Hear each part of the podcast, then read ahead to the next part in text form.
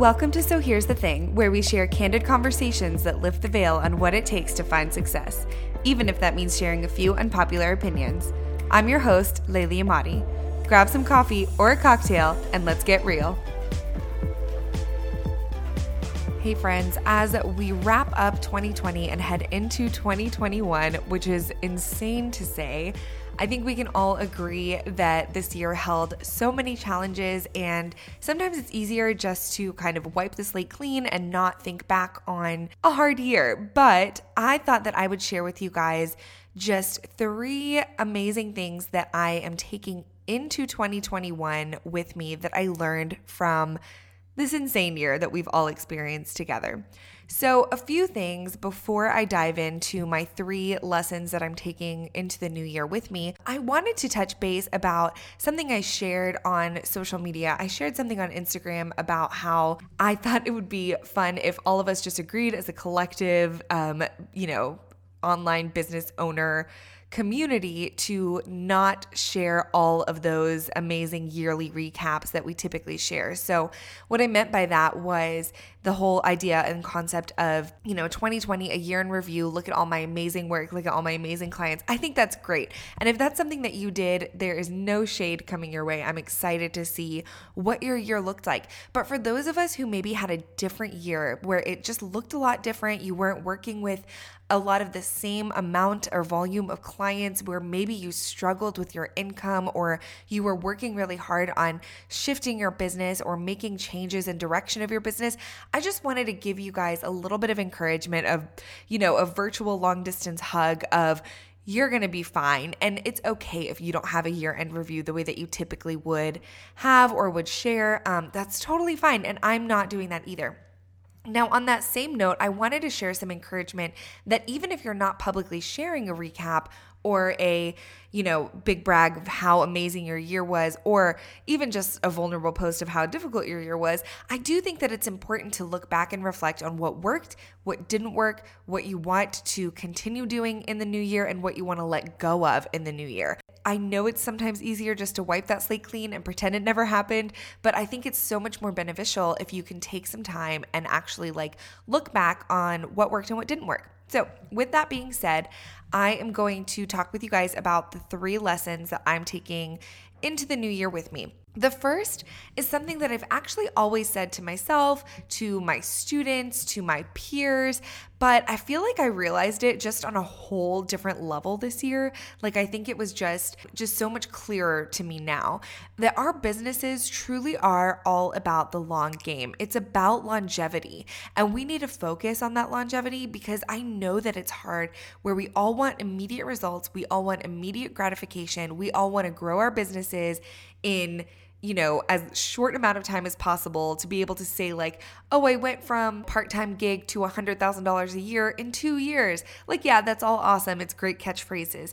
But if you really sit and think about it, most of us as small business owners, what is the long end result that we want from this?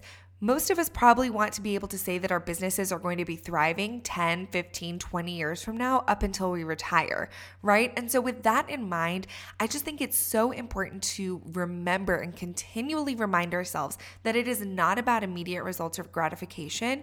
It is about the longevity of our businesses and making sure that that matches up with our lives. I really learned this a lot in 2020 when I realized, like, oh, my clients are not looking the same. My business is not looking the same. I'm not bringing in the same numbers as I usually do, especially in the beginning when when we were all forced to stay at home. So I realized that a lot when I when I was trying to make those shifts in my business and I found myself working so much more on my business and so much less in my business. And then in the fourth quarter, somehow I ended up bouncing back and bringing in more income than I usually do in the fourth quarter and booking more clients than I usually do for the next year.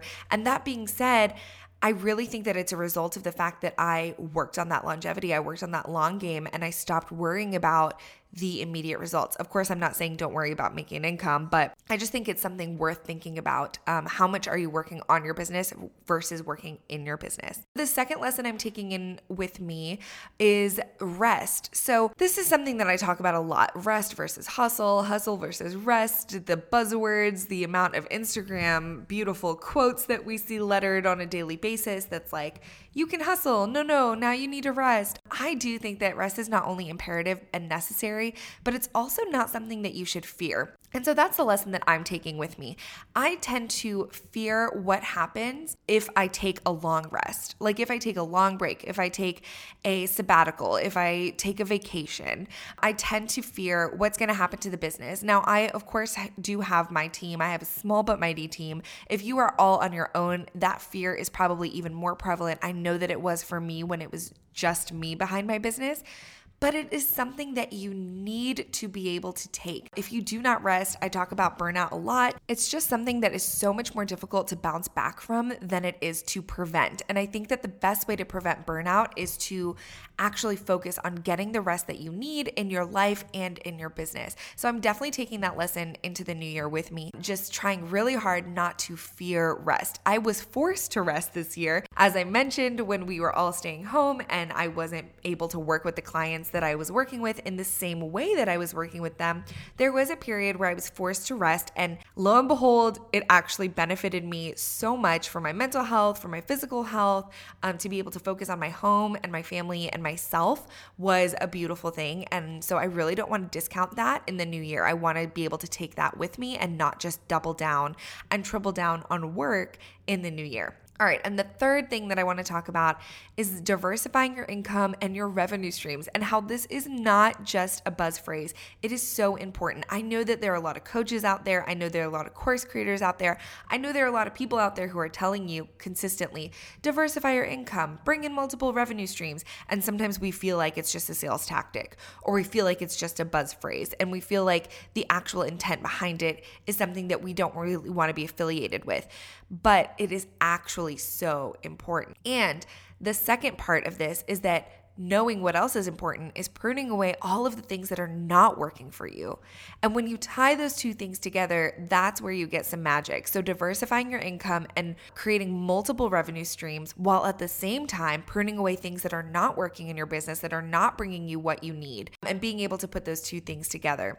Now, diversifying your income and bringing in multiple revenue streams is something that a lot of people think is a one size fits all. You're going to do it the exact same way as your business coach or as your course creator has done. Um, and that's just untrue. Really, what you're going to want to do is sit down and think about what is actually working in my business right now? What do I love to do? What am I passionate about? And how can I actually expand upon those same offerings and create a diversified income. I know that I personally teach creative educators how to teach. You don't have to teach, you don't have to add education into your business to diversify your income. Maybe you add on products, maybe you expand your offerings and create a more thorough experience for your clients to where they can then become higher paying clients. There's a lot of ways that you can actually uh, diversify that income and add in extra revenue streams, whether it's passive or not passive. So I think it takes a lot of brainstorming. I think it takes a lot of thought, and I think it takes a lot of delving into working on your business, not in your business, as I mentioned in one of the previous lessons I'm taking with me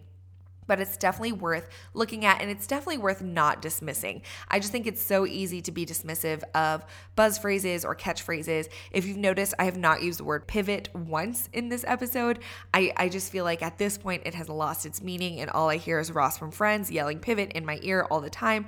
I, I think it's really important to actually take the time to learn how to shift your business in a way that serves your business and serves your life as an individual. So, those are the three lessons I'm taking in. And of course, I have a bonus because I just thought of it as I was talking nonstop to you guys. I want to also say one thing about not undervaluing cultivating friendships even over distance. I've created some amazing friendships over these last nine months of being at home virtually. So I've met people through courses that I've invested in, I've met people through communities that I've joined, and we have just hit it off and become virtual friends. I know that Zoom calls can take their toll, but whether it's Marco Polo or Voxer or just messaging one another, I've been able to build up amazing friendships that I'm excited to continue to expand into real life once we're able to travel and do all the things that we once were able to so easily do. But just not undervaluing cultivating those friendships, whether it's near or far, whether it's virtual or in real life. I mean, there's just so much value to be had there and so much amazing growth that people can bring into your life and into your business if you allow them to do so. So that is definitely something I'm going to take with me into the new year as well. I hope that this was helpful and I hope that you guys have had an amazing year, even with all of the trials and all of the hardships involved with it. And I hope that you have an amazing upcoming 2021. And I am excited about all of the great things to come. Spoiler alert, we are hosting something amazing here in a couple of weeks. It is a virtual conference, and there will be more details of that as well. But if you want to be the first to know, just hop over to my newsletter. You can find it at So Here's the Thing podcast.com or at layliamati.com and make sure to sign up to be the first to know about our virtual conference. It's going to be free, it's going to be amazing. So much content is coming your way. And I am just doing everything I can to ensure that we all, you and I, have an amazing 2021. So happy new year, and I will see you guys in the new year. For show notes and resources mentioned on today's episode, head to So Here's the Thing podcast.com. And if you're enjoying the podcast, I'd love to read your review in iTunes. Thanks so much for listening, and I'll catch you in the next episode.